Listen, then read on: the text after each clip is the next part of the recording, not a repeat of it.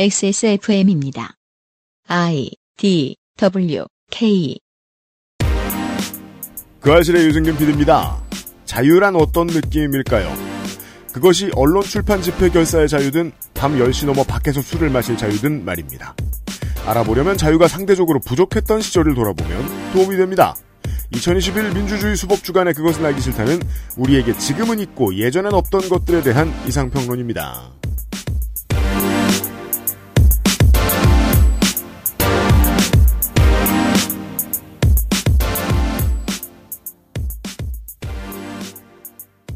청취자 여러분 한 주 잘 지내셨습니까? 그것은 알기 싫다. 414번째 순서 목요일 시간입니다. 저희들은 지금 부처님 오신 날 낮에 뻥 뚫려 있는 아, 한강변을 바라보면서 앉아 있습니다. 윤세민 리터 앉아 있고요. 네, 안녕하십니까. 윤세민입니다. 부처님 오신 날인데, 저희 네. 사무실 앞엔 절이 있어요. 절이 네, 있어요. 하찰이 있습니다. 네. 그러니까 아침에 들어오는데, 주차장 앞을 지키고 있더라고요. 그렇죠. 차가 많이 오니까. 불자들 찾을까봐. 아, 네, 차댈까봐. 네. 제가 옛날에 다니는 교회는 음. 앞에 절이 있었어요. 네. 그래서 부처님 오신 날에는 우리가 절한테 주차장을 빌려주고, 그렇죠. 크리스마스에는 절이 우리한테 주차장을 빌려주고, 네. 네, 사이가 좋았어요. 모든 종교를 가진 여러분들 좋은 부처님 오신 날 되셨길 바랍니다. 게다가 또 저 우리 그 녹음실 앞에 어, 사찰에는 그 올해에 아, 작년이죠. 작년에 어, 부처님을 새 걸로 바꿨죠. 아, 그렇죠. 예. 그새 부처님이 모자도 겁나 커요. 그래서 비 오면 얼굴이 안 젖어요. 그리고 립이, 네. 립이 굉장히 붉어요. 그러니까 틴트를 제대로 네. 칠한 부처님으로 바뀌어가지고 부다 립스 라이크 슈가.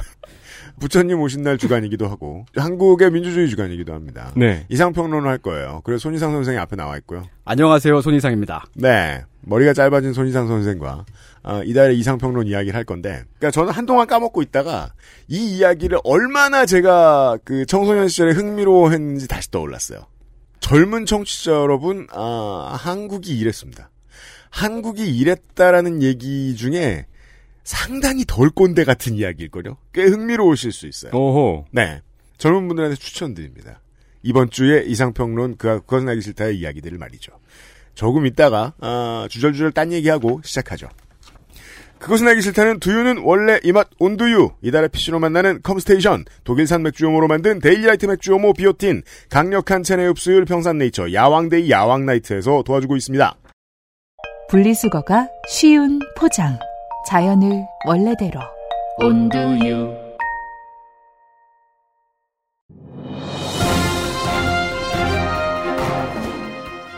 자, 전화 연결해 보겠습니다. 여보세요? 데일리라이트 맥주 효모 드셔보셨다고요? 네, 비슷한 다른 회사 제품도 먹어봤는데요. 분말이라 역하고 먹기가 많이 불편했거든요. 근데 데일리라이트 맥주 효모는 알약이라 먹기도 편하고요. 냄새가 없어 그런지 애들도 잘 먹더라고요. 이거 먹고 나서 우리 남편은 글쎄 이마선을 따라서 자. 야야야 끊어 끊어 야 끊어 아, 통화 연결이 고르지 못하네요. 들을 말씀은 아직 많이 남아 있는데 아쉽습니다. 말할 수 없는 고민 직접 확인해 보세요. 데일리라이트 맥주 효모. 건강기능식품 광고입니다. 야왕데이 뭐요? 야왕나이트 효소 반응 공정 ECS 공모 에? 그게 무슨 야왕데이 야왕나이트 평산네이처? 야왕 광고. 야왕 광고, 야왕 한정 수량 세일이 시작이 됩니다. 네. 한정 수량 220세트만 세일이 됩니다. 평상시에 팔리는 걸 보면 약간 많은 물량을 풀진 못했습니다. 그쵸. 이게 스니커라 치면 난리가 났어요. 그렇죠. 디올급이죠? 그렇죠. 네. 220종만 나왔다 치면. 네. 220세트만 무려 반값 세일을 합니다. 네. 반값 세일을 하면 개당 71,500원. 음흠. 문제가 있어요. 네. 이 세일이 사실 이미 시작이 됐어요. 그렇죠. 조물주가 이미 결제했기 때문에 네. 예, 열렸습니다. 방송에서 알려드리기 며칠 전에 이미 세일은 열렸습니다. 네. 죄송하지만 이미 수량이 좀 털렸어요. 그렇습니다. 네.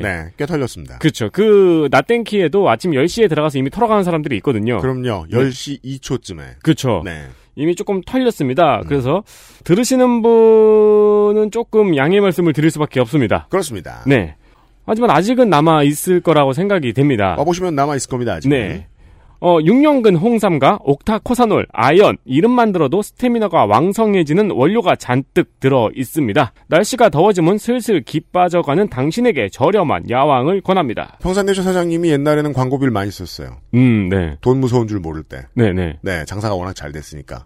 하지만 약간 철이 든 다음부터는 여전히 원료에 돈을 많이 쓰는 대신 광고에 돈을 덜 쓰기 시작했습니다. 음, 그래서 주로 XSFM에서만 많이 만나보실 수 있죠. 그 반대가 되지 않아서 다행이네요. 그렇습니다. 지킬 건 지키거든요. 그 선생님께서도 야왕 같은 걸 챙겨 드셔야 나중에 청설모한테 안 털려요. 그러니까 말이에요. 요즘도 청설모한테 맞고 지내는 걸로 알고 있어요. 그러니까요. 네. 네. 잘 견뎌라. 네. 네. 뉴스 라운드업 History in the making 2013년 미스 그랜드 인터내셔널이라는 뷰티 페전트에 미얀마 대표로 참가했던 미얀마의 셀럽. 셀럽은 직업이 셀럽이라고 말하는 게 제일 간단합니다. 워낙 많은 일들을 하시니까 이분도 뭐 모델도 하시고 뭐 예, 체조 선수도 하시고 뭐 하신다고 연기도 하시고 미얀마의 셀럽 타테테 씨가 이번 주에 세계 최초로 한국 언론하고 인터뷰를 했습니다. 5월 18일 화요일자 CBS 김현정의 뉴스쇼에서였는데 위험하지 않냐는 질문에 타테테 씨는 두려운 마음에 망설이면 쿠데타의 영향이 우리 후손에게 미치기 때문에 위협을 무릅쓴다. 이렇게 대답을 했습니다. 아, 평행우주 어딘가에서 한국에 있는 시민들이 80년도에 타테테 씨 같은 선조들의 희생 덕분에 자유로운 삶을 살고 있는 후손들입니다. 한국민주주의 주간의 뉴스 라운드업이에요. 네, 미국의 소비자 물가가 크게 오르면서 뉴욕 증시가 하락했습니다. 하지만 첫 뉴스는 물가 이야기예요. 네. 미국 노동부는 지난 4월 소비자 물가지수가 지난해 같은 달보다 4.2% 상승했다고 발표했습니다. 대망한 거죠. 네, 이거는 2008년 9월 이후의 최대치의 상승률이라고 합니다. 네. 어, 이에 따라서 다우지수와 돈 복사기인 나스닥 지수도 크게 하락했습니다. 12일 크게 폭락을 하고 14일 약간 회복을 하더라고요. 네. 근데 19일 또 폭락을 했어요. 기억해보시면 우리가 지난 4반세기 동안 이런 상황을 두 번쯤 겪었습니다. 이런 상황이 뭐냐? 뭔가 수치상 호황 같아 보이는 두 가지 조건을 충족하면 됩니다. 저금리의 유동성이 엄청 커져가지고 주식이랑 부동산으로 돈이 몰리는 겁니다. 음. 근데 지난 두 번의 패닉, 닷컴 버블, 서브프라임 모기지 사태 때도 비교, 이거 지금이랑 비교를 해봐도 여전히 2021년에 미국 연방준비은행이 이 사태의 원인이자 거악이다 이렇게 말하면 좀 억울할 거예요. 왜냐하면 작년에 자본주의가 다 망하는 줄 알고 돈을 풀었기 때문에. 그렇죠. 예. 19년을 기억해 보면요, 19년도에는 세계 경제가 튼튼했고 한국은 체질이 더 좋았습니다.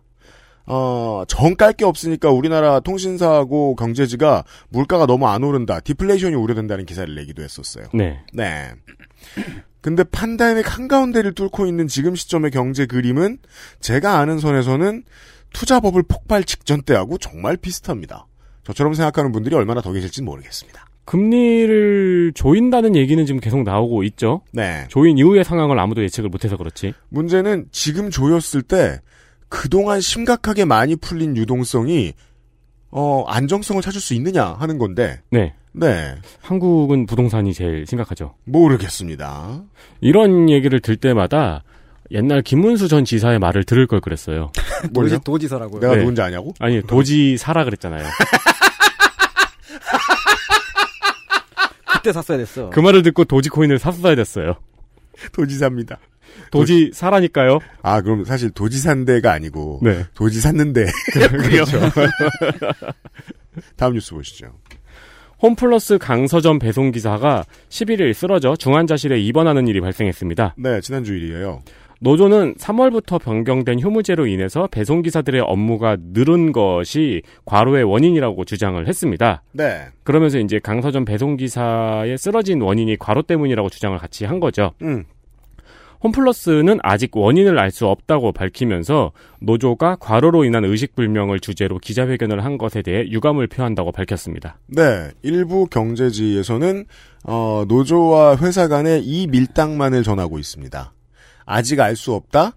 과로는 늘었다. 네. 가로는 위험하다. 이 주장 사이의 평행선. 그럼에도 불구하고 사실 인과관계의 확률만 놓고 따지면 백신 맞고 어쩌고보다는 이런 기사가 더 많이 나와야죠. 음, 네. 예.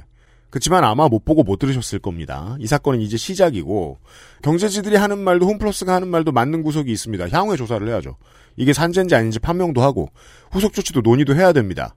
문제는 진짜 주제를 얘기 안 한다는 겁니다. 진짜 주제는 이런 일이 생겼을 때 아, 산재가 인정이 돼도 보상을 받을 수 있느냐의 문제입니다.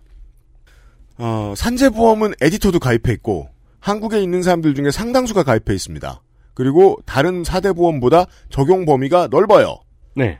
임금 근로자는 당연, 적- 당연 적용이 되고 1인 포함한 중소사업주도 가입이 되기 때문에 그런데 지금 지금의 이 케이스 대형마트 배송하는 분들은 업무 위탁 계약 맺고 일하는데 적용이 안 됩니다. 이게 무슨 소리냐? 택배 기사는 된단 말이에요. 산재보험이 과거에 이런 노동자들은 그 법의 윗줄에 써 있는 거는 당연 가입 원칙이 써 있었어요. 써 있어요. 근데 사업자와 근로자가 모두 동의하면 탈퇴를 허용해주는 예외 조항이 밑에 써 있었습니다. 결과적으로는 어떻게 될까요? 당연 가입이 아니라 임의 가입처럼 됩니다. 음. 그래서 이걸 구제한다고 여론의 눈치를 봐가면서 20세기 이제 2000년대 후반쯤부터 하나하나 특고 적용을 해주기 시작을 합니다.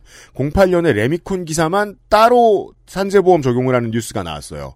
그래서 이걸 보다가 이상한 점을 제가 그때 처음 발견을 했던 거예요. 이게 무슨 소리야? 업종별로 따로 해줄 일인가 이게? 그때 같이 적용되기 시작했던 게 보험 설계사, 골프장 노동자 등등이었어요. 이런 식으로 08년에 생각했던 게 이런 식으로 하나씩 바뀌면 평생 걸릴 거 아니에요. 그렇죠. 예. 그 제논의 역설처럼 도달하지 못하죠. 뒤져보니까 실제로 그랬어요. 3년 뒤에 택배기사, 퀵기사, 작년에는 대부분의 건설기기 운영 전문가. 그러면 에디터가 지금 얘기한 대로 새로운 업종이 생겨나면 그때그때 지정하겠다는 거예요. 네. 못 쫓아가요.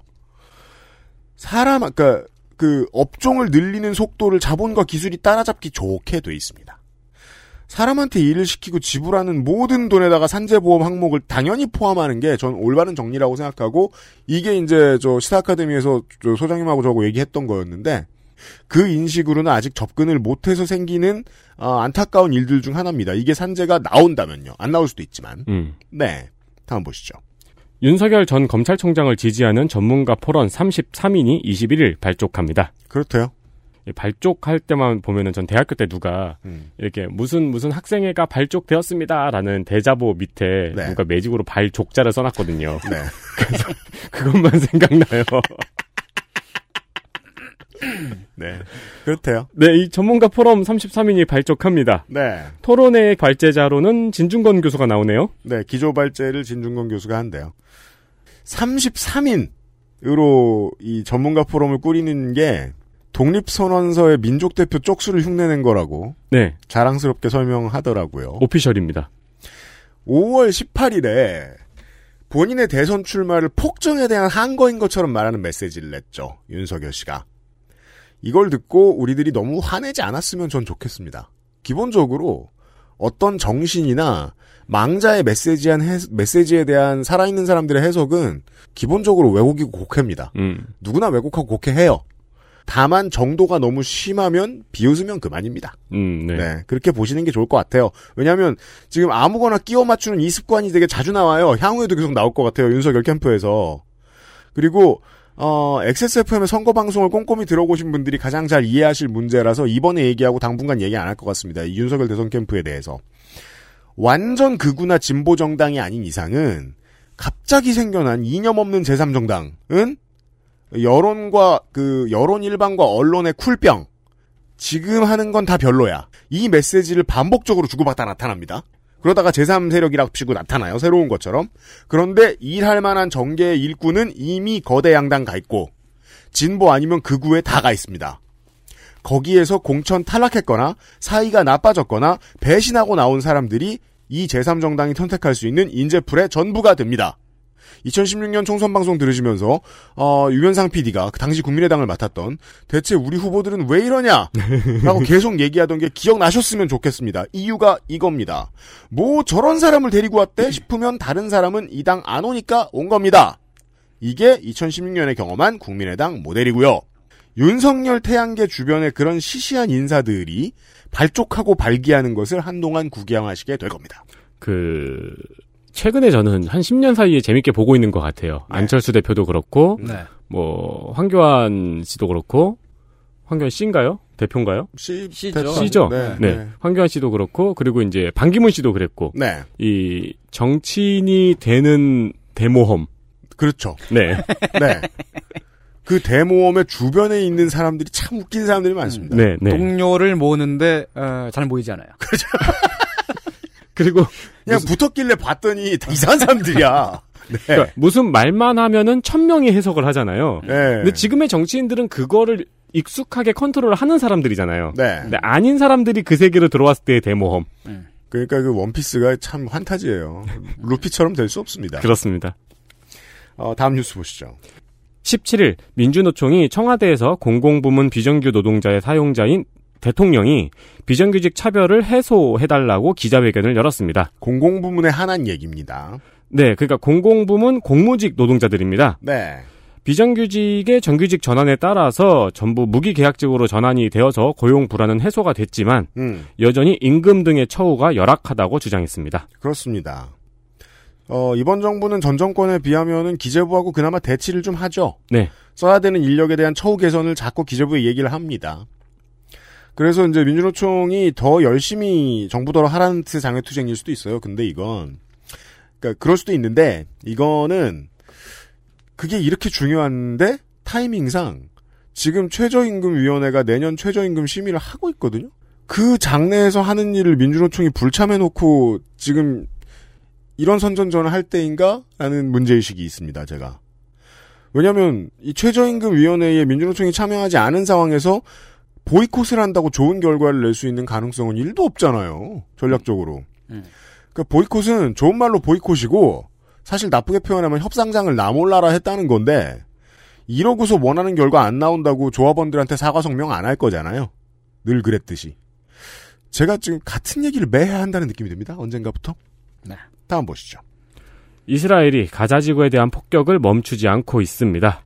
이미 200명이 넘는 사람들이 사망을 했고요. 음. 건물 450채가 파괴되었고 5만 명이 넘는 피란민이 발생했습니다. 관련해서 한동안 그 국내 포털에 나오는 뉴스들을 이렇게 읽으신 분들이 계실 겁니다. 그 공상각의 화려함을 상상하게 만드는 아이언돔. 이것이 얼마나 대단한 방어 체계인가에 대한 광고식의 기사들을 덜어보신 적이 있을 텐데 실제로는 그냥 돈 많은 나라에서 가둬놓은 사람들을 무차별로 죽이는 중입니다. 그러니까 에, 이게 뉴스 아카이브를 뒤지다가 저도 보는 건데 네. 매년 반복되는 일이죠. 네. 나크바, 알 나크바. 음, 음. 네. 작년에도 똑같은 뉴스가 있어가지고 보다가 좀 가슴이 아프더라고요. 그렇습니다. 어, 현재는 유엔뿐 아니라 바이든 미국 대통령, 메르켈 독일 총리, 마크롱 프랑스 대통령이 이스라엘 베냐민 네타나후 총리에게 전화를 걸어서 이야기도 해보고 했는데 네. 이스라엘 총리는 앞으로도 계속 공격할 의지를 보였습니다. 네. 이스라엘 21세기사에 대해서 언제 그, 저, 어, 덕질인한테 부탁을 좀 해보고 싶다는 생각도 드는데, 간단하게만 좀 말씀드리면, 베냐민 네타냐후는 두 번 집권했습니다. 어, 근데 합쳐서 한 16년째 해먹고 있습니다. 아베 신조보다 더 길어요. 네. 이 사람의 전임자가 현대의 가장 진보적인 이스라엘 지도자 시몬 페레스입니다. 아라파트하고 같이 노벨 평화상을 받았던 사람이죠. 음.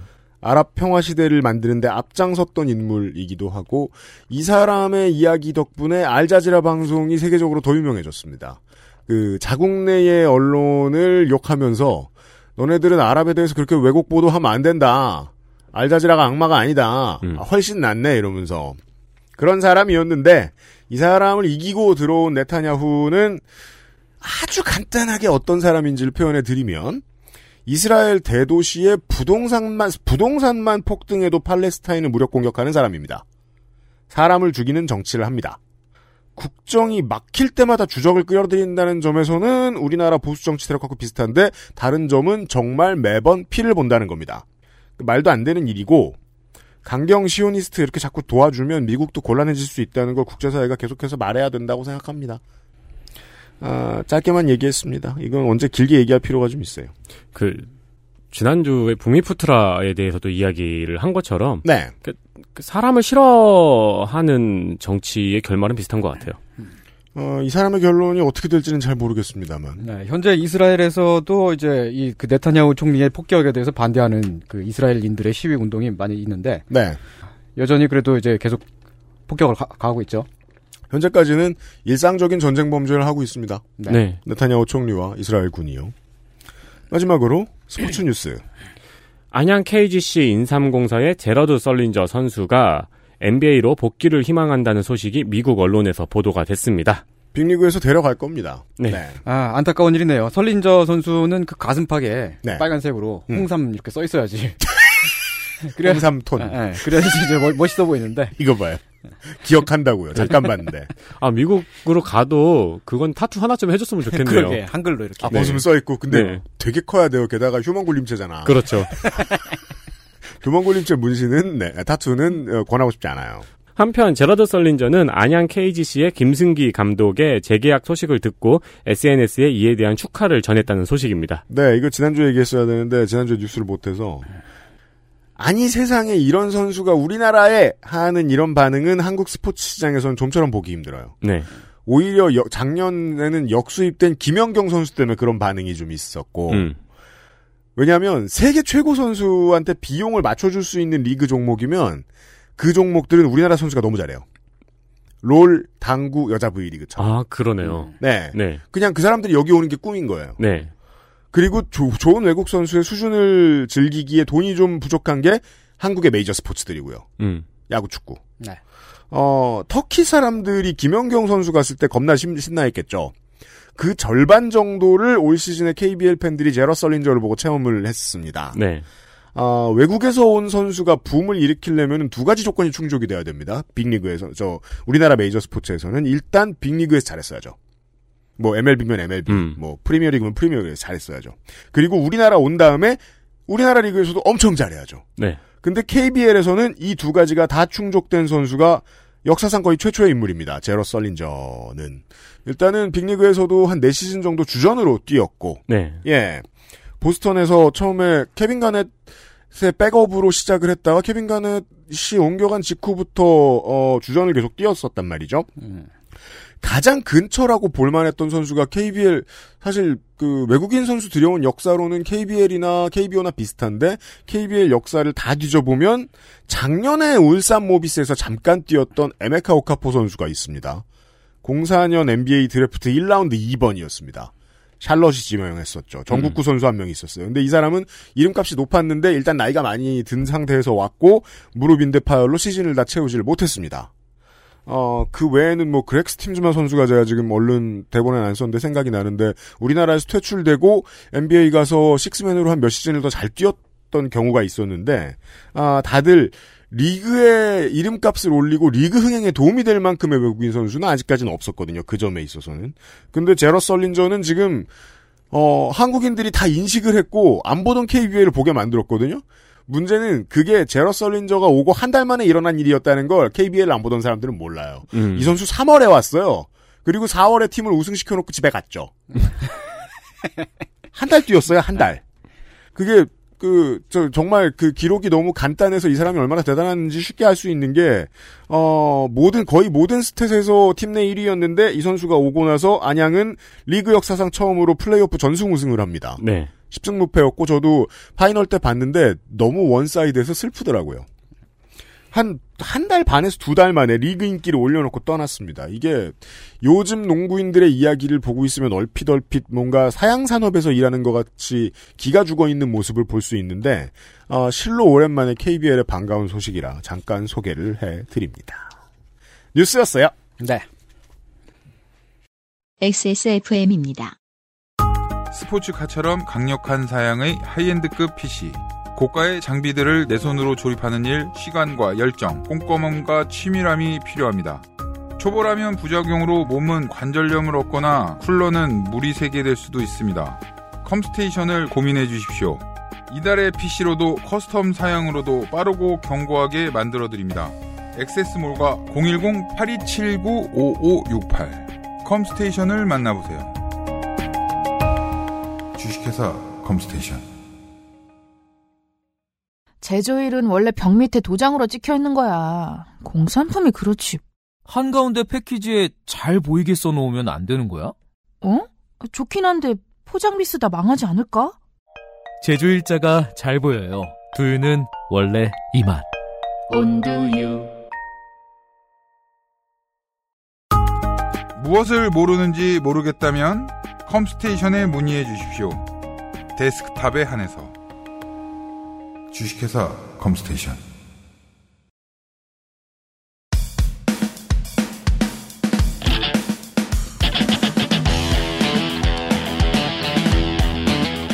여러 가지 문제로의 다양한 접근. 이상 평론.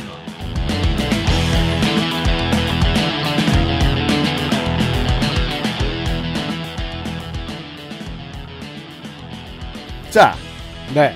어, 농구는 MJ. 몽준이요? 그렇죠. 아, 축구구나, 그 양반은. 사실 뭐 울산에서 정몽준이 뭘 하든 사람들이 못한다고 하겠습니까? 아이고 회장님 농구 못하시네요 이러지 않아요.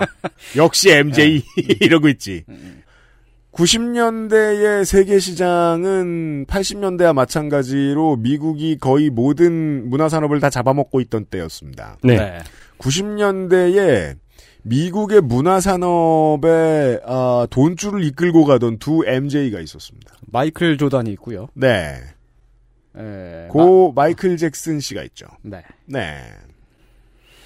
이상평론입니다. 네, 이상평론입니다.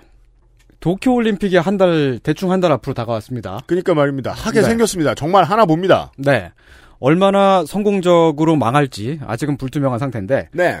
예, IOC가 개최하는 올림픽은 지구촌 사람들의 아름다운 풍습이죠. 뭐가 그래? 되게 성이 있는 듯 성이 없는 문장이야. 맞는 말이잖아요. 도쿄올림픽 망한다는 얘기하다 말고 왜? 아, 맞는 말이잖아요. 이게 수, 수능에서 어색한 부분 고르라고 하면 이런 질문 아니요. 예. 아니 그 올림픽이 항상 열리진 않았어요. 네. 1회 올림픽이 1896년에 열렸습니다. 아, 근대 올림픽. 네. 네. 그러고 나서 이러저러한 올림픽을 하기도 하고 안 하기도 하다가 안 한 때도 있었어요. 우리가 아. 네. 지금 저 머리털 그 좀 굵어지고 나그저 검은색이 되고 나서부터는 다 했는데 네. 뭐 우리 태어나기 전에는 안 하기도 했어요. 전쟁이 많았잖아요. 네. 아, 그러다가 마침내 1988년 한국에서도 이 아름다운 풍습을 맞이하게 되죠. 그렇죠. 호돌이가 헤드뱅잉을 하고 손에 손잡고 벽을 넘는 서울 올림픽이 열렸습니다. 그 다시 봐도 참 대단한 게 그때의 기술로 음. 네. 그 대두가 어떻게 헤드뱅잉을 했을까? 아, 이게- 이게 빙글빙글 돌리잖아요. 네. 대단해요. 이게 상모 이게, 이게 또 돌아가요 이게 끈이. 네. 네. 진짜 힘들었을 것 같아요. 음. 그 이제 호돌이들하고 제가 종종 얘기하죠. 제가 어디 가서 나이 얘기 안 합니다만 그 얘기는 합니다. 네. 그 굴렁쇠 굴리던 소년이 저랑 동갑이죠. 그분 나중에 1박 2일에 잠깐 나오고 그랬었는데. 음. 아 그래요? 네. 예. 네. 그런데 여러분, 88년 서울 올림픽 당시에 우리 국민들이 소련 선수단을 환호하고 응원했다는 사실을 알고 계셨나요? 그럼요. 신났습니다. 그러니까 네. 모르셨을 수도 있어요. 음. 막 왠지 막 소련이라 그랬으면 박대할 것 같고 그런데. 뭐, 못 오는 줄 알았죠? 음. 네. 그때 분위기가 왜 그랬는지 모르겠는데 정말로 한국인 관객들이 낫과 망치가 그려진 시뻘건 깃발을 펄럭펄럭 흔들면서 소비에트를 열렬히 응원했습니다. 다, 다 빨갱이였으니까요. 그리고 구호를 외치기도 좋아요. 소련, 어. 소련, 소련. 그쵸, 두 글자. 약간 이게 비유를 조련 하자면 네, 같기도 해요. 비유를 하자면 2002년 한일 월드컵 때에 네. 터키를 형제의 나라라고 하면서 빨아주고 응원했던 거랑 비슷한데 어, 이유는 모르겠습니다. 왜 형제의 나라인지. 어, 아무튼 그런 일이 있었습니다. 사실 전수조사를 하고 싶어요. 음. 터키를 형제의 나라라고 부르는 이유에 대해 아시는 분이 계시냐. 그 제가 어. 그러니까 이렇게 그 진짜 터키의 형제가 계신 분만 제외하고 어. 좀 답해 주셨으면 좋겠어요. 아니, 터키는 왜 형제의 나라야? 그러게요. 예. 여튼 예. 터키는 형제고 소련을 반겼어요. 88년에 우리가. 예. 근데 아. 네. 우리한테는 아주 과학적인 징크스가 있지 않습니까? 네. 바로 한국인이 좋아하는 나라는 망한다. 아 그런가 봐요. 예, 아주 과학적인 하나 하나 증명해 보겠습니다. 네. 이번 주에. 예. 아, 우리가 그 2002년도에 터키를 이제 형제의 나라라고 좋아해주고 그러니까 네. 그 이후에 갑자기 에르도안이 등장을 해요. 경제가 반토막이 나고 암살 사건이 일어나고요. 아 한국이 좋아하고 있으니 지금이 때입니다. 예, 경찰이 LGBT 행진을 패는 뭐 그런 나라가 됐습니다. 예, 또 몇 년 전에는 터키가 망했어요. 몇 년 전에는 그 저기 중국의 전승절 행사할 때 네. 박근혜 씨가 다녀왔거든요. 그렇죠. 아, 한국의 그때 네. 예. 진보 언론들하고 사실 그 일부 이제 당시 야당 민주당 지지자들은 상당히 화를 많이 냈지만 예. 네. 사실 화낼 일 아니잖아요. 네. 음. 그래서 진보 언론들이 눈치를 이렇게 봤어요. 이 깎까? 까긴 뭐 하거든. 말기도 뭐 하고. 네.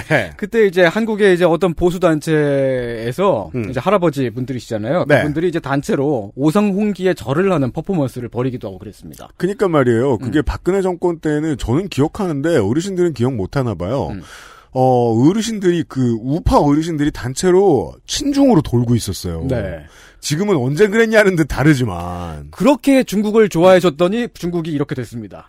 세계적인 빌런이 갑자기 됐습니다. 그러니까요. 중국이 더 못돼 더 한결 못돼졌어요. 예. 네. 어, 마찬가지로 88년 서울 올림픽 때도 그런 일이 있었습니다. 뭔데 뭐- 뭔지 모르겠네요. 예, 딱 터키나 중국 정도로만 해줬어야 됐는데 네. 그때 우리 국민들이 너무나 선량해가지고 말이죠. 네. 너무 많이 펄럭펄럭 거렸던 겁니다. 아 소련 길을요? 예, 시뻘건 깃발을. 그래서 소련이 망했어요. 멸망했습니다.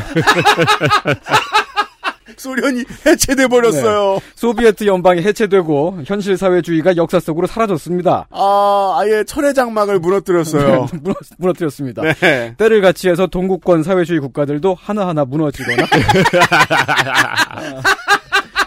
동독처럼 이제 흡수통일이 됐죠. 아, 동독이 망했어요. 망했습니다. 아니, 기- 흔든 건 소련 깃발인데, 동독까지 세트로 망했어요. 그 세트 망했습니다. 네. 아, 사실 요즘에 한국 폴란드는 혁명을 성공하고 그렇죠. 다 안 좋아졌어요. 다 안 좋아졌어요. 운명이 달라졌어요. 사실 요즘에 한국인들이 다른 나라들을 많이 좀 미워하잖아요. 차우셰스쿠도 죽었어요. 네. 그것 때문에. 요즘에 여튼, 네. 주변 국가들을 좀 미워하고 그러는데 예. 그게 다 이유가 있습니다. 네. 망할까봐 그러는 겁니다. 그러니까 말이에요. 좋아해주면 망할까봐. 망할까봐. 알았어요. 예, 이해, 아무튼. 이해됐어요. 네. 무슨 얘기- 80년대 후반, 네. 90년대 초반 음, 사회주의 블록이 돈의 맛을 보기 시작한 그 타이밍 때쯤입니다. 그렇죠. 지구촌 사람들에게 초미의 관심사로 떠오른 일이 있었습니다. 네. 그게 뭐냐면 음, 김일성은 과연 언제 죽느냐. 그랬죠. 네. 네. 이제 이게 전 세계의 화두로 떠올랐단 말이에요. 음, 음, 왜냐하면 그때만 해도 북한이 곧 무너질 것이라는 예상이 지배적이었어요. 왜냐면 하 철의 장막이 무너졌으니까, 네. 동네 하나가 다 갈아엎어진 것 같은 거예요. 근데 네. 저 끝에 막 담쟁이 넝쿨 쌓여 있는 어떤 집에서 음. 소위 말해 알박기를 하고 네. 밖에 수포도 안 나가면서 음. 혼자 가만히 있는 집이 있는 거예요. 동떨어져 가지고. 그렇죠. 옆에는 네. 102층 아파트가 있는데 북한과 쿠바를 바라보는 시각은 다르면서도 묘하게 비슷한 점이 있었어요. 음. 저기도 망할 텐데. 그렇죠. 금방. 음. 아니 소련이 망했는데. 북한은 사회주의 나라들 중에서도 최약체.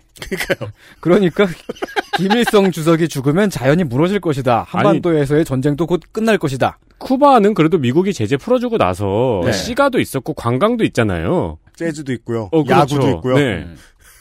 모이 모히또도 있고 네. 음. 그러니까 북한은 이제 반주먹거리다. 음. 이렇게 평가가 됐는데. 네. 음. 뭐 그렇게 되지 않았죠. 음. 예. 어쨌든 이- 그게 이제 그 북한은 곧 무너질 것이다라고 하는 게 20세기 끝물에 살던 지구촌 사람들이 그리던 푸른 하늘이었습니다. 네, 어. 좋아요. 어, 실제로 시대 변화에 따라서 남북 간 접촉의 빈도가 늘어나고 있었습니다. 어, 남한과 북한은 86년에 두 번, 87년에는 꼴랑 한 번, 음. 88년에는 여덟 번 대화했습니다. 88년엔 그런 기사가 무척 많이 나왔습니다. 네. 노태우 정권이 많이 푸시를 줬어요, 또. 음. 최대한 광고를 많이 했어요. 음. 이상한 거예요. 와, 이게 물밑 접촉을 할 수는 있는데 광고를 많이 해. 음. 세월이 바뀐 거예요, 88년에. 네. 이게 87체제 이후의 변화이기도 한데. 네. 그게 저 어릴 때인데 그때 주변 어른들이 저한테 그랬어요. 너는 군대 안 갈 거라고. 아, 생각났어요. 제가 그때 다른 생각을 했더라면, 그 어른들의 말을 믿었더라면, 네. 정말로 군대 갈 때 너무 싫었을 것 같아요. 부연수에 줄 안 서가지고 간다며. 네. 어, 네.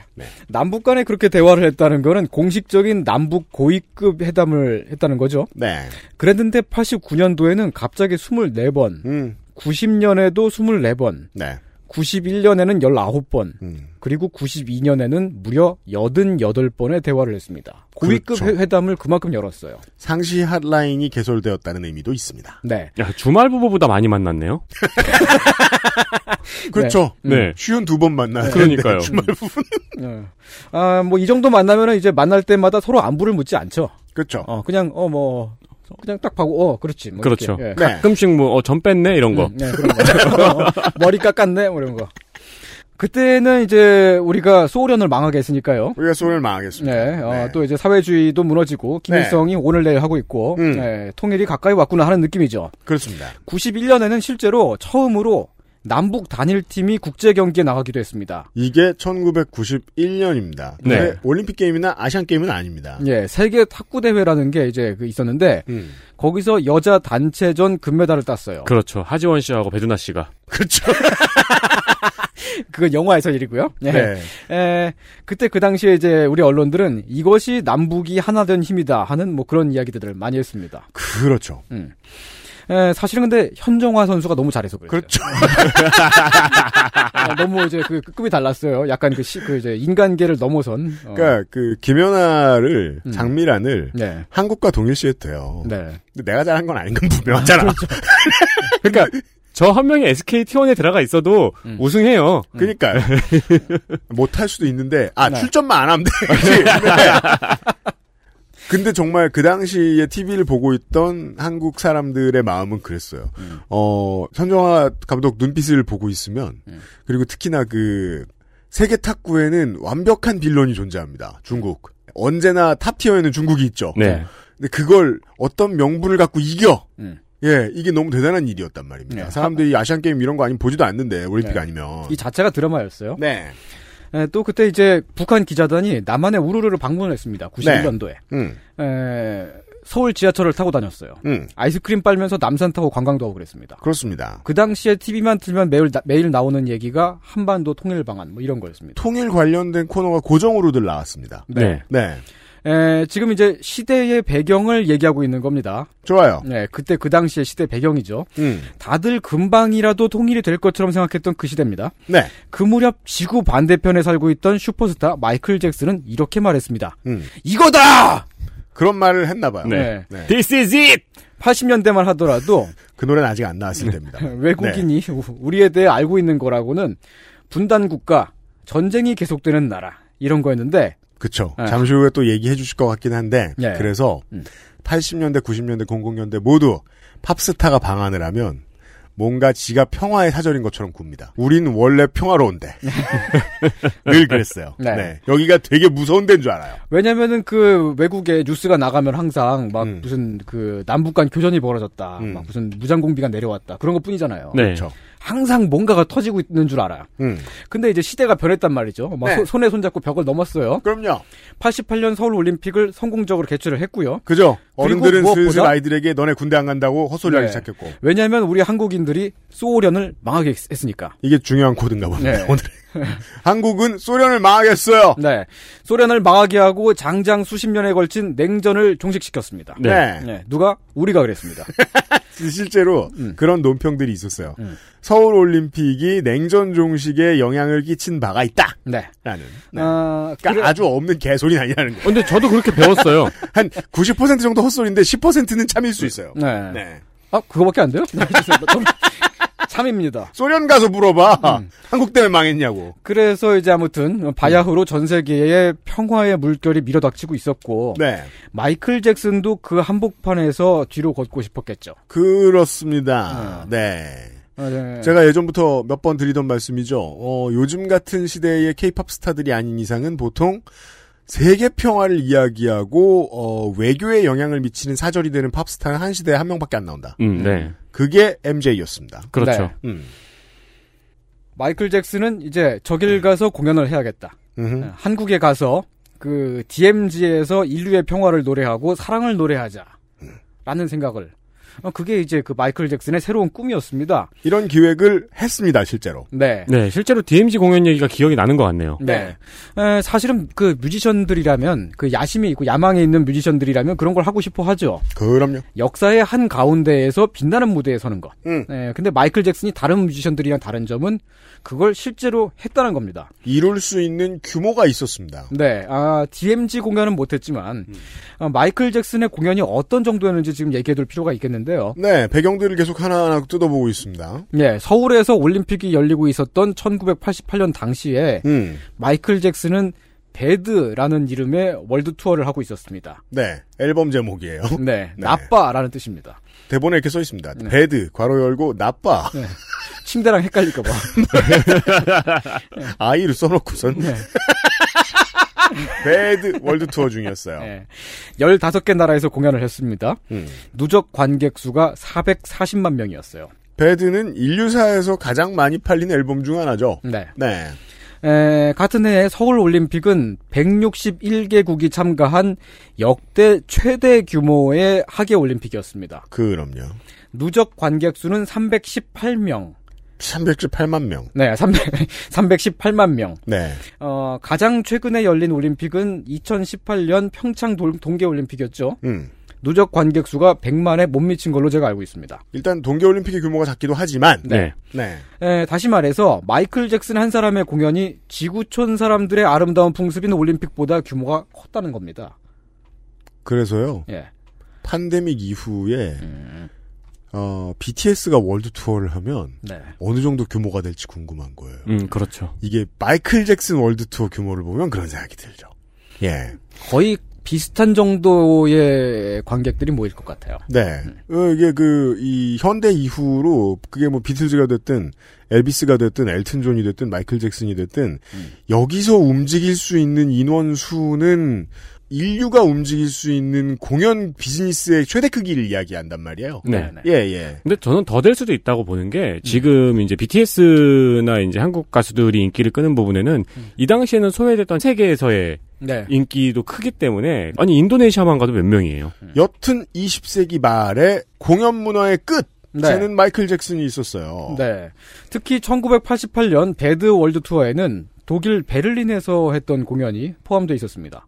기억해보시면, 아직 벽이 허물어지기 전입니다. 그 네. 공연 영상 유튜브에 있습니다. 있습니다. 음, 네. 아, 이때는 아직 독일이 통일되기 전이었는데 음. 베를린이 어떤 데냐면은 독일의 수도잖아요. 네. 근데 동독 쪽에 있어요. 그렇죠. 네. 그래서 동독 쪽에 있는데 수도니까 아무튼 그걸 또 반을 잘라놨었습니다. 동베를린, 서베를린 이렇게요. 그렇죠. 그리고 서베를린을 빙 둘러서 장벽을 쌓아놨었어요. 그렇죠. 그럼 서독 사람들은 서베를린 마치 지금 팔레스타인 사람처럼 음. 네. 그 가자 지구에서 서안으로 가려 그러면은 이스라엘을 지나가야 되잖아요. 네. 사실상 겁나 어렵잖아요. 네. 뭐 그런 거야? 가둬져 있는 거야? 음. 라고 생각할 수도 있어요. 네. 그냥 서독 사람들이 자기네 수도인 서베를린에 가려면 음. 동독 땅을 지나서 장벽 앞에서 검문을 받고 들어가는 겁니다. 그렇죠. 거기서 마이클 잭슨이 공연을 한 거니까 서베를린에서 했지만 동독 땅을 지나간 거고요. 음. 장벽을 넘어 들어간 거죠. 네. 철의 장막을 넘어간 아티스트. 네. 네. 마이클 잭슨이 공연을 한 날에 동독 쪽에서 젊은이들이 장벽 앞에 몰려갔습니다. 음. 그 건너편에서 올림픽보다 더 큰 게 벌어지고 있다는 걸 안 거죠. 동독의 사람들도요. 모를 수가 없겠죠. 네. 네. 음. 그 시위가 어, 시위를 했습니다. 음. 그 시위가 커져서 뭐 폭동이 됐어요. 동독이 무너지기 직전에 몇 가지 징조들이 있었는데 음. 에, 하나는 이제 우리 한국 사람들이 소련을 망하게 한 거고요. 그렇죠. 아, 그리고 또 하나는 그- 주지의 사실이에요. 예, 예, 그래서 냉전을 끝낸 거. 네. 예, 그리고 또 하나는 89년도부터 동독 사람들이 헝가리를 지나서 오스트리아를 지나서 서독으로 엄청나게 빠져나갔습니다. 네. 네. 탈동합니다. 네. 그러면서 동독이 순식간에 무너졌는데, 음. 아, 근데 그런 일들과 함께 세트로 묶여가지고 이제 그 마이클 잭슨 공연, 음. 그리고 동독 젊은이들의 시위가 있었습니다. 네. 헛소리 같지만 이건 사료에 남아 있습니다. 음. 네. 네. 뮤지션의 공연이 역사의 한 장면에 남습니다. 마이클 잭슨이 한국에서 공연을 하고 싶어 했다는 거는 그런 공연을 한반도 한복판에 가서 그 역사의 현장에 가서 하고 싶어 했다는 얘기입니다. 음. 네. 그래서 내한 공연을 계속 추진했죠. 음. 당장 서울 올림픽이 끝난 1988년 겨울 아, 이제 국내 언론들이 그 사실을 보, 도를 합니다. 마이클 잭슨의 엄빠가 한국에 방문을 했어요. 부모님이 왔다 갑니다. 예, 뉴스 기사가 남아 있습니다. 음. 마이클 잭슨의 내한 공연이 서명만 남아 있다. 그런 기사가 나왔고요. 네. 그 내용을 들여다보면 마이클 잭슨의 그 이제 어머니 아버지가 음. 매니저로서 한국에 방문을 했고 음. 공연 장소를 사전 답사 중이고 음향, 조명, 무대 시설 등을 협의를 했고 이듬해인 1989년 5월에 공연을 할 거다. 음. 그때 뭐 올림픽 후였으니까 공연장은 남아 돌았고. 음, 네. 시설도 괜찮았고. 잠실 주경기장이라는 어, 세트가 있었죠. 네. 빙했어요 예, 지금도 있고. 음. 예, 그런 뉴스가 있었습니다. 음. 거의 성사되는 단계였단 말이죠. 네. 만일 그 공연이 예정대로 열렸다면 배드 투어의 마지막을 장식했을 겁니다. 그렇죠. 네. 배드 앨범을 기점으로 음. 이미 이제 그 스릴러죠. 음. 스릴러 때 이제 팝신의 최정상에 올라선 다음에 마이클 잭슨 팀들은 슬슬 그런 생각을 하게 되는 거예요. 음. 정말 세상을 지배하는 아티스트가 됐구나. 그렇죠. 그러면서 그 다음부터 어, 평화의 전령으로 변신하는 단계에 놓이죠. 네. 그게 이제 배드 투어가 끝나고 데인저스 앨범을 구상할 때인데 네. 그 과정에서 이미 욕심을 냈을 거예요. 음. 한국에 오는 일을. 그러니까 분쟁 지역에 마이클 잭슨이 내리면은 음. 아, 강제로 화해가 되는 수준이니까요. 그렇죠. 네. 위아더 월드가 되고 네. 네. 위아더 칠드런이 됩니다. 음. 아, 하지만 우리 모두가 알고 있다시피 1989년에는 예, 내한 공연이 열리지 않았죠. 그런 일은 없었습니다. 예, 무기한 연기라는 발표가 나오면서 취소가 됐습니다. 음. 당시 한국은 뮤지션이 공연을 하고 싶다고 해서 마음대로 할 수 있는 나라가 아니었습니다. 네. 에, 지금의 문체부의 전신인 문공부. 문화공보부. 예.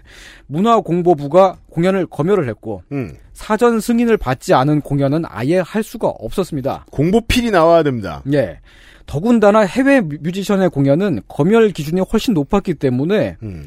88년 올림픽 이전에는 외국인의 내한 공연 자체가 아예 원천적으로 불가능했다라고 봐도 됩니다. 그래서 유일하게 되던 것이 미군 부대의 위문 공연이었죠. 네. 그래서 미국의 팝스타들이 어쩌다 왔다 6, 70, 80년대에 음. 그러면 그건 캠프 용산, 네. 예. 평택 오산 온 거였습니다. 그것도 그렇습니다. 오는 그거 저기 이유도 명확해요. 일본 갔다가 들르는 거잖아요. 네, 네. 그렇죠. 네. 일본까지 왔으니까. 왔는데 좀 그 연료가 아까 아까우니까. 그러니까 음. 이제 바로 건너편 미군들 거기 위문 공연 한번 하고 가자 이런 그렇죠. 식으로. 음.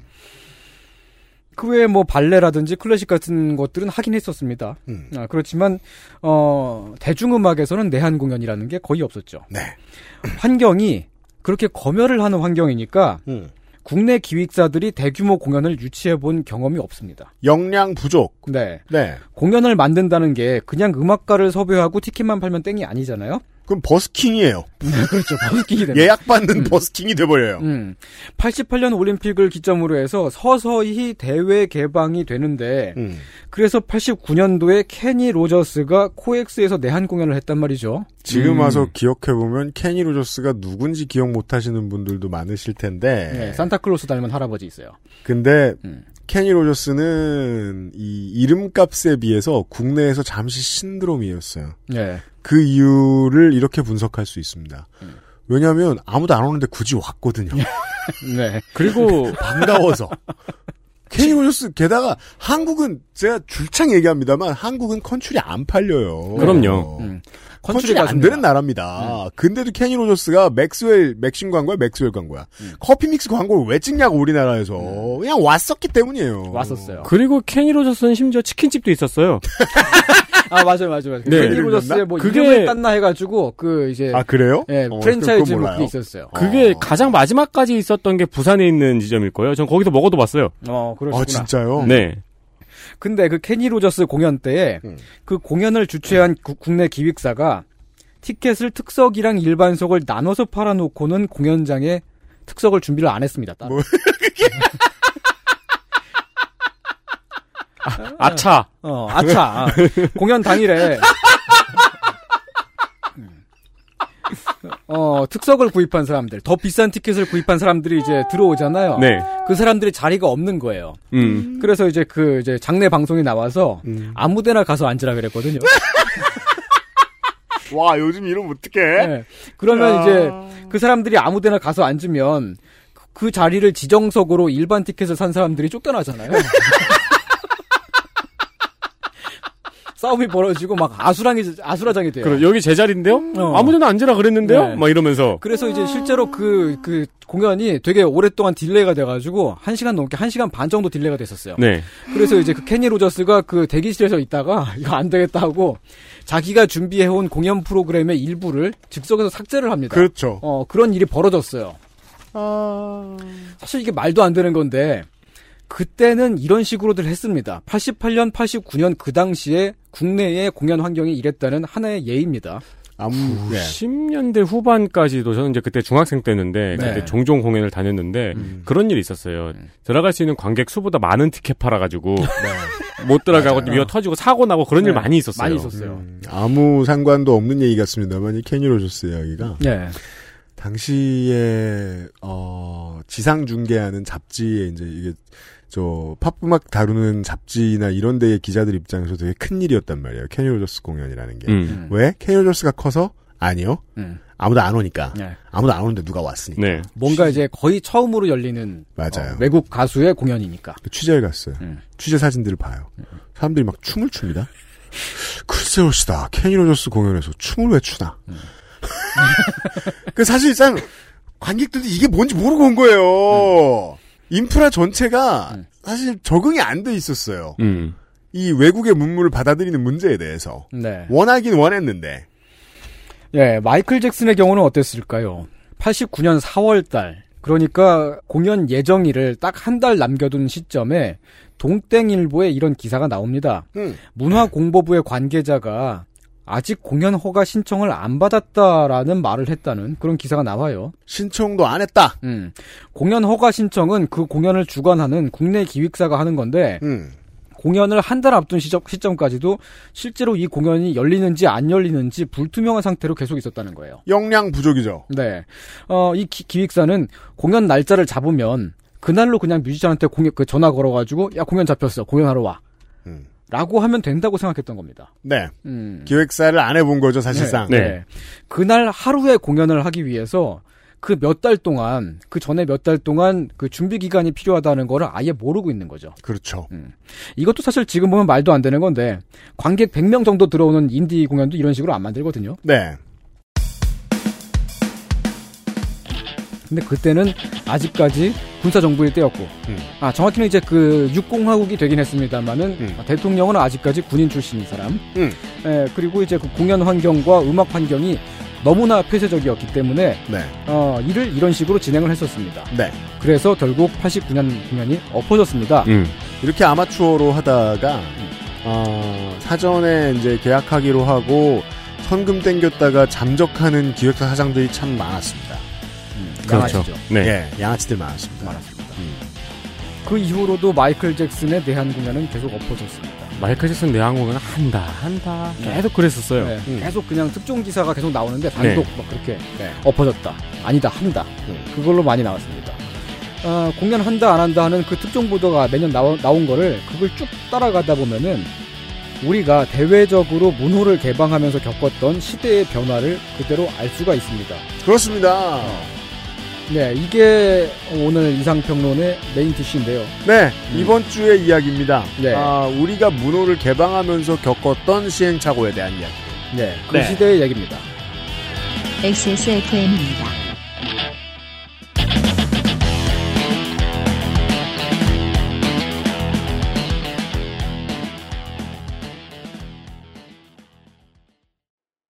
건강기능식품 광 여왕 테이테 어? 문제는 최대 흡수율 설명해서는 안 되는데 최대 흡수율 여왕 나이트 평산 네이처? 좋아요. 진짜 확실히 좋아졌어요. 어, 이렇게까지 효과가 좋을 줄은 몰랐어요. 자신감이 생기니까 어제는 소개팅도 했다니까요. 아 저한테 진짜 잘 맞는 것 같아요. 저 이거 먹으니까 세상에나. 아 저 이마선을 따라서요. 잠먹. 야야 잠만. 마고 마고 마고. 누구 망하는 걸 보고 싶나요? 말할 수 없는 고민? 직접 확인해보세요. 데일리 라이트 맥주 효모.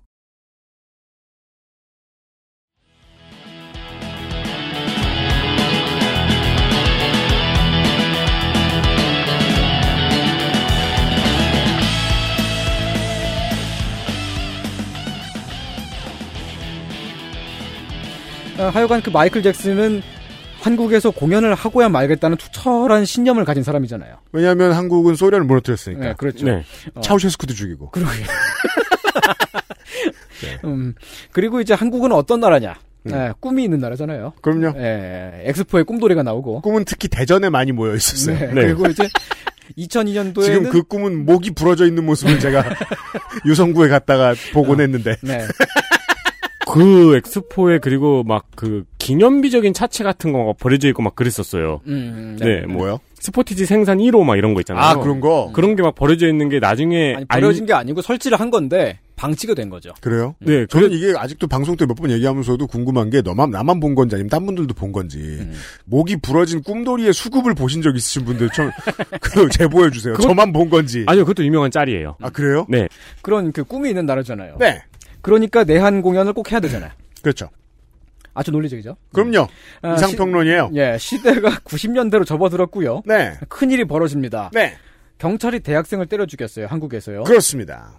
학생들이 정부를 규탄하면서 자살을 합니다. 네. 그러니까 그 사건을 덮으려고 음. 경찰이 가짜로 유서를 만들어서 언론에 뿌렸는데 네.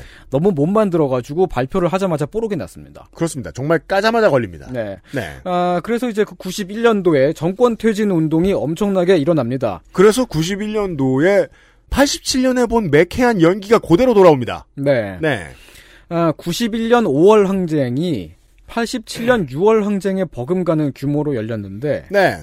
에, 마침 지금이 이제 5월 5월 항쟁의 30주년이네요. 음. 그러네요. 네. 어, 그렇게 됐네요. 정말 네. 여러모로 민주주의의 달이에요. 네. 네. 아, 과거하고 달, 달랐던 점은 91년도는 이미 올림픽 이후니까 음. 서울에 외신 기자들이 상주해 있고 네. 상주해 있던 외신 기자들이 반정부 시위 소식을 전 세계에 실시간으로 보냈습니다. 그렇습니다. 외신 기자들이 예전에 비해 많이 늘어났던 시절이었습니다. 네.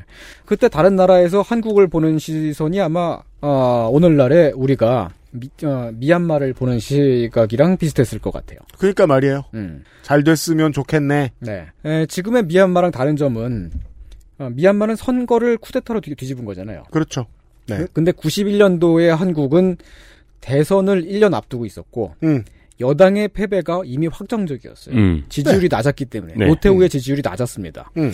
그리고 국회는 이미 야당이 압도적인 다수당이 되면서 음. 50 비리 청문회를 하고 있었어요. 네. 음. 때마침 지구 반대편에 살고 있었던 슈퍼스타 마이클 잭슨은 이렇게 말했습니다. 지금이다. 그렇죠. 아. 한국말로. 네. 계속 한국 올새 악만 합니다. 어. 코리안 아, 드림이에요. 네. 음, 다시 한국에 접촉을 하죠. 네. 저번에 그 기획사 말고 다른 기획사를 찾아냈어요. 네. 걔네들은 좀 이상했으니까. 네. 예, 그래서 이제 그 이듬해인 1992년 5월에 어, 내한 공연을 하기로 했습니다. 이게 이제 지난번에 하려고 했던 공연이 배드 앨범 투어의 마지막 공연이었다면 음. 이게 성사가 됐다면 데인저러스 월드 투어의 첫 순서쯤 됐을 뻔했습니다. 아, 음. 음. 데인저러스. 네. 어, 그 마이클 잭슨의 어, 새로 새 이제 구- 국내 기획사가 네. 예, 협- 협력 기획사가 발빠르게 움직여서 잠실 올림픽 경기장을 미리 대관을 했고요. 네. 마이클 잭슨은 좋다 하고 받아들였습니다. 왜냐면 이제 민주주의가 꽃필 곳이거든요. 여기, 네. 여기 서울. 그걸 아나 봐요. 음. 네. 근데 92년 2월 달 네. 아, 마이클 잭슨 공연을 세 달 앞두고 있었던 시점에 음. 유퀴즈 온 더 블록이 내한 공연을 했어요. 생각해보니 그래요. 음. 마이클 잭슨보다 뉴키즈 온더 블락이 먼저 우리나라에 왔었습니다. 왔고 어, 대형 참사가 터졌습니다. 그리고 또 뉴키즈 온더 블락의 당시의 입장은 음. 어, 사실상 아이돌의 원탑이었고 아이돌 산업을 지구상에 일으킨 팀이었단 말이에요. 그 BTS처럼 그냥 전국 전 세계 구석구석 어디를 가나 네. 10대 팬들이 티 나오는 네. 그런 입장이었기 때문에 무차별적으로 어디든 갈 수 있었죠. 그렇습니다. 네. 그래서 뉴키즈 온더 블락이 한국에 왔는데 네, 왔는데. 그 다음 날 일면 뉴스에 오르게 됩니다. 네.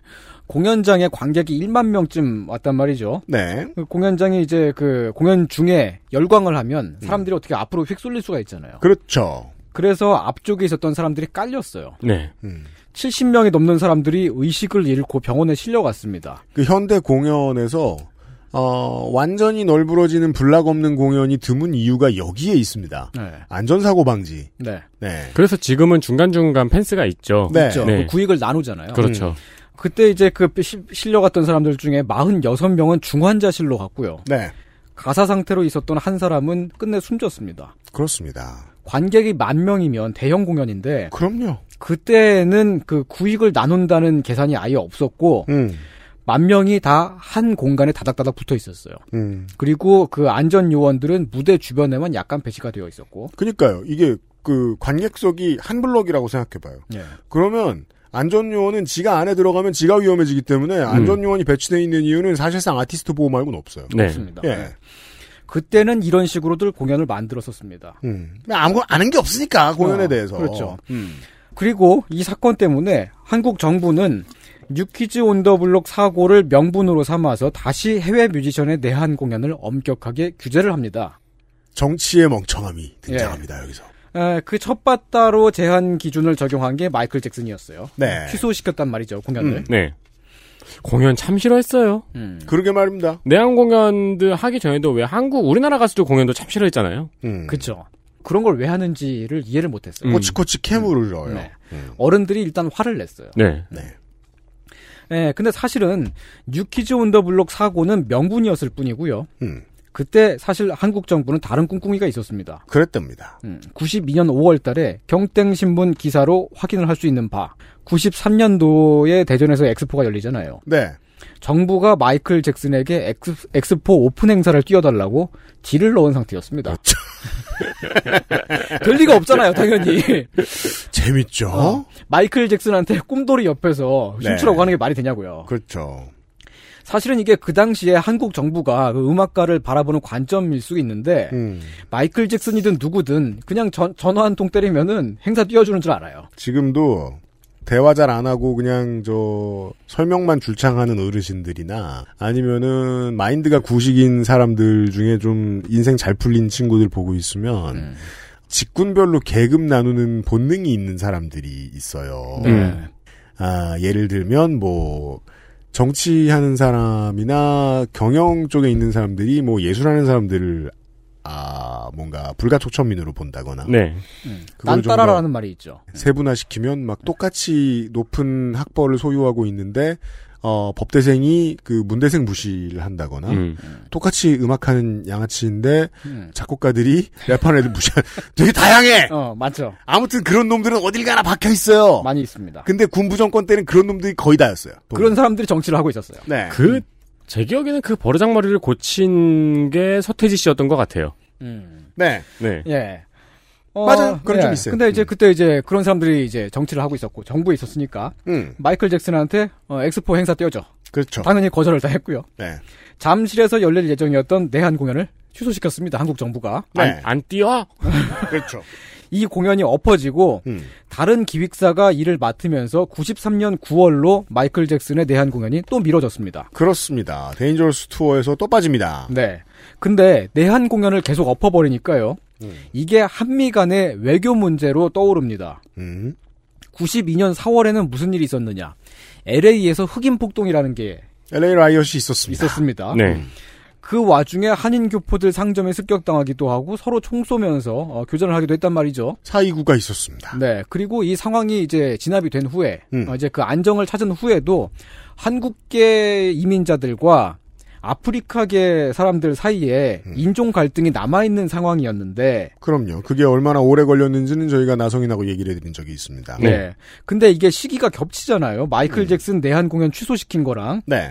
그러니까 미국에서 흑인 매체들을 중심으로 마이클 잭슨이 한국에 못 가는 게 LA 폭동에 대한 한국 정부의 보복이라는 주장이 쏟아져 나왔습니다. 이 아프리카계의 미국의 매체들이 어, 상당히 국수적이라고 볼 수 있는 어, 보수적인 민족주의 색채를 종종 드러냅니다. 네. 왜냐하면 어, 날이 서 있기 때문에 네. 예. 다른 민족 집단들에 대해서 음. 다른 인종 집단에 예, 대해서. 예, 예. 그 아프리카계 그 흑인 인권 운동 단체들, 미국의 흑인 인권 운동 단체들 중에서 전통적으로 가장 규모가 크고 가장 이제 그 활동을 많이 했었던 단체들 중에 하나가 NAACP AACP. 예, 있잖아요. 네, 있어요. 음. NAACP가 그 한국 정부에 대해서 그 되게 이제 그 안 좋은 말을 많이 했었어요. 음. 음. 어, 이게 한국 정부의 보복이다. 흑인이라서 흑- 공연을 못하게 한 것이냐. 네. 사실상 지금 와서 보면 말도 안 되는 소리인데 네. 어, 이민자 블럭 사이에 있던 안 좋은 국지적인 일을 이민자가 온 나라에서 음. 뭐하러 책임을 지냐. 이게 이제 지금 봤을 땐 합리적인데 그때는 예. 그렇게 생각 안 했어요. 예. 그러니까 마이클 잭슨이 한국에서 공연을 못하게 되니까 음. 그게 미국에서 인종 갈등을 다시 증폭시키는 요인이 된 거죠. 그런 보도가 실제로 된 적이 있더군요. 네. 네. 그러니까 미국에서 오해한 거는 음. 그 당시에 한국 정부가 미국의 이민 간 한국인들을 극진히 생각하고 있을 것이다라는 오해였죠. 그렇죠. 네. 사실은 이게 시기적으로도 보면 이 공연을 취소시킨 게 92년 2월 달이니까 그러니까 음. 그 저기 뭐야 뉴키즈 온 더 블럭 공연이 취소된 직후였거든요. 음. 네. 그, 아, 그, 그 참사가 일어난 직후였거든요. 그러니까 이제 그 LA 폭동의 이전이잖아요. 네. 아, 음. 이때 그래서 음. 공연 중에 그격이 갑자기 나요. 부모님 동반 공연 이런 게 있었어요. 아. 그 요즘은 효 공연이라고 하는 그런 거 말인가요? 그게 아니고, 그게 아니고 장윤정 음. 청소년 공연이 있는데 예를 들어 BTS가 공연을 하는데 조건이 부모님 동반인 아, 거예요. 부모님의 동의를 거쳐야 되는. 아니요, 같이 와야 돼요. 그런 아 그렇게까지 했었어요? 네. 저도 그건 아는데 대체 그럼 어떻게 했을까요? 공연 분위기가 부모 부, 그 부모님은 어, 제 어릴 때 단어로 밖에 나가 짱 보고 아니 내가 내가 덕질하는 아이돌 공연을 보러 갔는데 아 옆에 어머니 아버지가 같이 있는 거야. 되게 그리고 이상하네요 그림이. 심지어 친구 엄마 아빠도 있잖아요. 아 그건 저 뭐냐 코엑스에서 코스프레 같은 거 할 때 그, 네. 그. 부모님 동반 근데 부모님도 같이 코스프레 했으면 문제가 없어 그렇죠 네. 어, 하여간 이제 그 미국에서 분위기가 그렇게 돌아갔습니다. 음. 그래서 클린턴 대통령이 93년도에 테리 맥클리프라는 특사를 한국에 보냈어요. 네. 한국은 당시에 이제 YS가 막 대통령이 되어 있을 때였는데 문민정부 출발 시점 시점. 특사를 만나서 서로 뒤를 박습니다. 네. 음. 93년 조땡일보 보소- 보도에 따르면 미국 특사가 대전 엑스포 행사에 마이클 잭슨을 뛰게 하는 건 불가능하다. 라고 못을 박았습니다. 그러니까 이 얘기가 뭐냐면 어. 우리 정부 측에서 물어봤다는 거죠 어, 엑스포에서 공연하게 하게 하고 싶은데 어떻게 해야 되느냐. 아마 특사의 정확한 대답은 이거였을 거예요. 음. 그게 말이 되냐? 아니 우리가 마이클 잭슨한테 뭘 하라고 할 수가 없어. 그쵸. 이거였겠죠. 음. 사실 그 대답을 꺼내는데도 되게 힘들었을 거예요. 그걸 생각해내기가 어려우니까. 네. 이게 무슨 요구인지 느끼기도 어, 어렵거든요. 그렇죠. 네. 왜, 왜 이런 요구를 하지? 에, 대신에 이제 미국 특사는 마이클 잭슨을 미국 대표로 어, 임명해서 엑스포에 친선 사절로 보낼 테니까 받아라. 라고 합니다. 그러면 어떡합니까? 미국이 그러는데. 네. 예, 한국에서 그러겠다고 했죠. 음. 같은 시기에 여러 신문과 잡지들에 실린 기사와 칼럼들을 보면 당시의 한국의 여론은 대체로 마이클 잭슨을 달가워하지 않았던 것 같습니다. 당시에 신문 많이 보던 분들은 어렴풋이 이 분위기가 기억나실지도 모르겠어요. 음. 네. 마이클 잭슨이 한국에 와봤자 어, 엑스포 홍보에 도움이 안 된다. 뭐 그런 칼럼들이 실리기도 하고요. 음. 무분별하게 외국 문화를 받아들인다라고 하는 뭐 그런 주장도 있고 그랬습니다. 사실 그런 이야기들이 되게 대다수였었어요. 그 맥도날드 들어올 때 나라 망한다 그랬잖아요. 음, 네. 네. 그 와중에 93년 8월달 중땡일보는 이렇게 보도를 합니다. 네. 마이클 잭슨 공연 대전 엑스포에서 열릴 듯. 그러니까 이게 특사가 한국에 방문한 다음의 얘기예요. 에, 내용은 엑스포 행사장에서 마이클 잭슨이 3천 명을 앞에 놓고 무료 공연을 할 것으로 전망된다. 3,000명 어떻게 뽑아요? 경쟁이 치열할 텐데. 아니 그리고 약간 그런 생각도 엿보이네요. 그러니까 친선 사절로 보낸다고 어. 했잖아요. 음. 예. 그러면은 이제 한국에서는 사탕 까잡수다가 이런 생각하는 거죠. 에 가수인데 오면 한국 예. 하겠지. 음. 예, 한국쯤 하겠지. 마이크 마이크 지워지면 하겠지. 김구라 씨 같은 말투. 네. 이렇게 어, 그 가수인데 오면 그냥 가겠어? 예. 한국은 하고 가겠지 한두 곡은. 아 하겠지.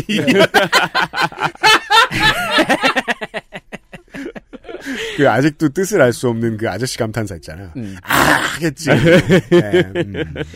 이 보도 내용을 보면 상공자원부 관계자의 발언이 실려 있어요. 그 너무 웃기잖아요. 마이클 잭슨 공연 문제인데 중기벤처부 장관이 떠들고 있는 거잖아요. 네, 그러니까 엑스포 공연은 문체부가 아니라 엑스포 조직위원회가 허가를 내주기 때문에 문제가 없다라고 바- 발언을 했어요. 네.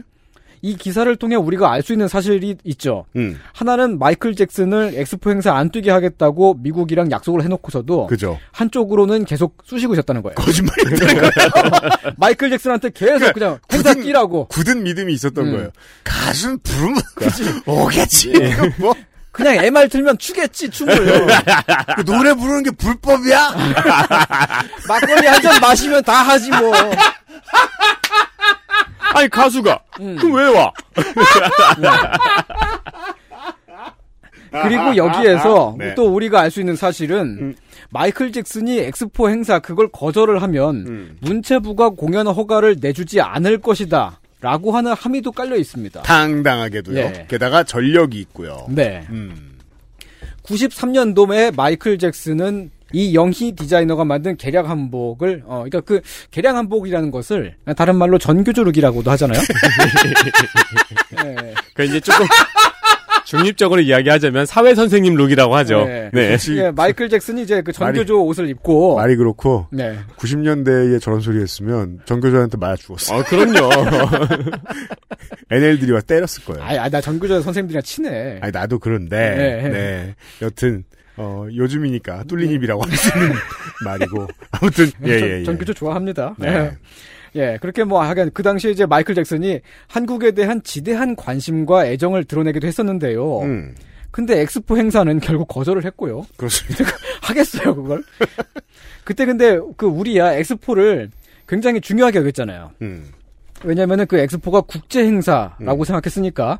근데 사실은 이게 엑스포가 국제 행사라고는 해도 지구촌의 전 인류가 관심을 가지는 그런 행사는 아니거든요. 기본적으로 네. 박람회니까. 네. 그렇죠. 예, 그러니까 당연히 섭외가 안 됩니다. 이게 이제 그, 저, 어디였죠? 음. 통영이었나요? 네. 그, 책룽 선생 쓰레기 줍게 시킨. 네. 아, 네네네네. 그, 명예시민이라 그래요. 아직도 붙어 있나 모르겠습니다. 그 쓰레기 들고 있는 사진. 그 마인드. 네, 그 마인드. 네. 계속 거절을 당했으니까 이제 네. 그 마이클 잭슨한테 음. 한국 정부는 마이클 잭슨을 싸가지가 없는 흑인이라고 생각했겠죠. 그랬을 가능성이 매우 높습니다. 네, 사실 한국 정부는 말이죠. 네. 그 전에 88년 서울 올림픽 때에도 마이클 잭슨을 섭외하려고 했었습니다. 이것도 그 예- 예전 보도 자료들을 보면 나와, 나와 있어요. 음, 음. 마이클 잭슨을 공식 행사에 초청하려고 한다라고 하는 것들이 나옵니다. 근데 그때도 거절을 당했습니다. 음. 그때 마이클 잭슨이 바빴어요. 그 배드 월드 투어 하고 있을 때라서. 그쵸. 그, 예, 그래서 마이클 잭슨 대신에 월드스타 잔이윤 씨가 나왔습니다. 좋아요. 네, 그리고 잔이윤 씨하고 그 마, 마이클 잭슨의 형인 저민 잭슨도 같이 나왔죠. 네. 그 정부 행사, 공식 음. 행사라고 해서 음악가가 무조건 가서 행사를 띄워주는 게 아닙니다. 예, 출연료가 일단 그 같은 얘기 지금 몇 번째 하고 네. 있는 거예요? 합리적으로 맞고 네. 배우가 잘 되고 어, 연출이 맞아야 공연을 하는 건데 음. 그래서, 당시에 그, 비용과 그 구조를 생각을 해보면, 네. 비디오 만들어 팔고 방송 이제 판권 내주고 음. 이런 것들과 티켓 가격과 프로모션 관련된 것들을 다 종합해 보면 네. 올림픽에 출연하는 게 네. 돈이 안 되는 거였던 거예요. 그렇습니다. 마이클 네. 음. 잭슨에게는 거기까지 이동하면서 같이 움직이는 스텝진들이 있는데 그 사람들의 인건비도 안 나오는 정도를 제시했던 거겠죠. 그리고 그걸 대한민국 같은 국가는 이해할 수 없던 거예요. 네. 이런 걸 이해하지 못하는 마인드의 사람들이 막판에 가 소리 지르면서 하는 말 있죠. 음. 넌 돈이 다냐? 그러니까. 아니 그리고 마이클 잭슨 정도의 파워면은 음. 그 가지고자 하는 정치적 이득도 없는 거죠. 어쨌든 올림픽이나 엑스포나 어쨌든 국가가 여는 행사고. 근데 마이클 잭슨은 혼자서 국가 이상의 영향력으로 여론을 조성할 수 있는데 네. 굳이 국가가 여는 메시지에 종속될 필요가 전혀 없잖아요. 그렇죠? 그렇습니다. 네. 아, 하지만 이제 한국 정부 입장에서는 아니 그래도 한 국가가 요구를 하는 건데 요청을 하는 건데 그걸 음. 거절을 해 무엄하다 라고 생각했겠죠. 사실은 그 몇 년 전에 평양 공연 있었잖아요. 평양에 이제 그 우리 남측 가수들이 가서 공- 공연을 했는데 네. 그때 나훈아 씨가 북한 쪽의 요구에도 불구하고 거절을 했습니다. 음. 그러니까 북한 관계자들이 나훈아 씨가 북한에 안 온 거를 이해를 못 했었어요. 그랬다는 얘기가 있습니다. 음, 죽어, 네. 죽어, 죽어, 죽었나? 이러면서. 어, 아니 어떻게 어. 네. 국가가 부르는 걸 거절을 할 수가 있지? 라고. 그렇죠. 네. 네.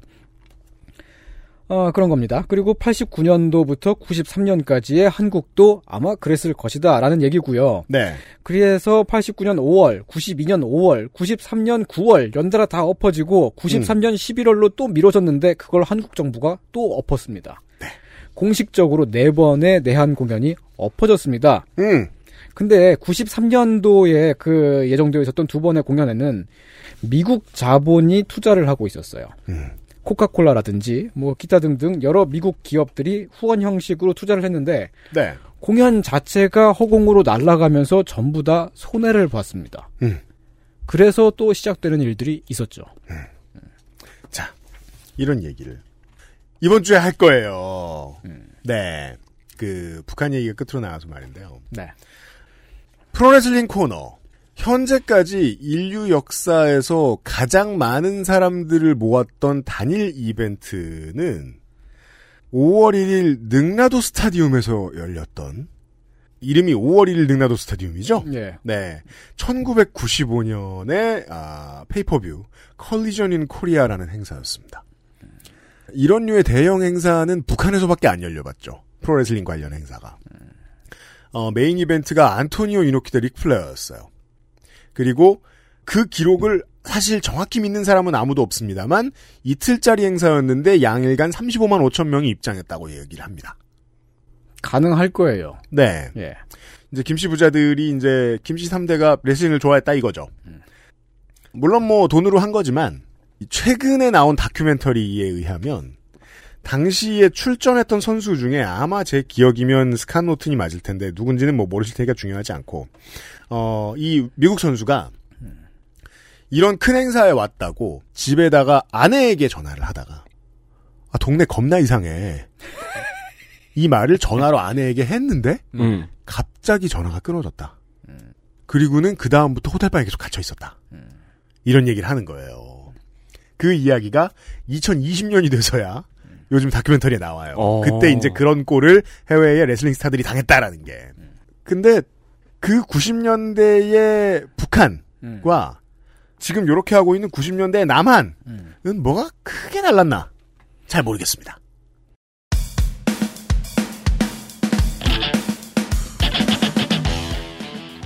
그래도 남한에서는 호텔에 가두진 않았다. 그래요. 예, 아내, 그니까, 배우자한테 전화해서 동네 그지 같아, 이렇게 얘기해도 어, 네. 그걸 누가 엿듣고 있는 인력은 배치 모르겠어요. 모르죠. 모르죠. 아, 엿들었을 수도 있고.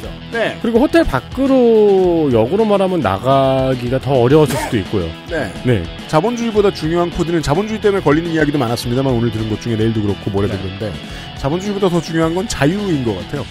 얼마만큼 그것에 대한 소양이 있고 인정해본 경험이 있느냐가 좀 중요해 보입니다. 네. 그게 겁나 없던 시절에 대한 이야기들을 이번 주에 할 겁니다. 네. 민주주의 주간을 맞이하여. 미국이 그걸 진짜 잘하죠. 자본주의랑 자유랑 섞어서 가치로 내미는 거. 그렇죠. 이거 중요하지 하면서. 네. 근데 90년대 한국의 공무원들이 봤을 때는 둘 다 안 중요한 거야. 그냥 부르면 오라고! 대전에! 왜 안 오냐고. 그렇죠. 꽁돌이 털 쓰라고. 네. 내일 이 시간에 좀 더 얘기해 보겠습니다. 선생과 함께 인사드리죠. 그건 알기 스타 414의 목요일 순서였습니다. 윤세민 리터하고 유승규 PD하고 손희상 선생이었어요. 내일 다시 만나요. 네. XSFM입니다. I D W K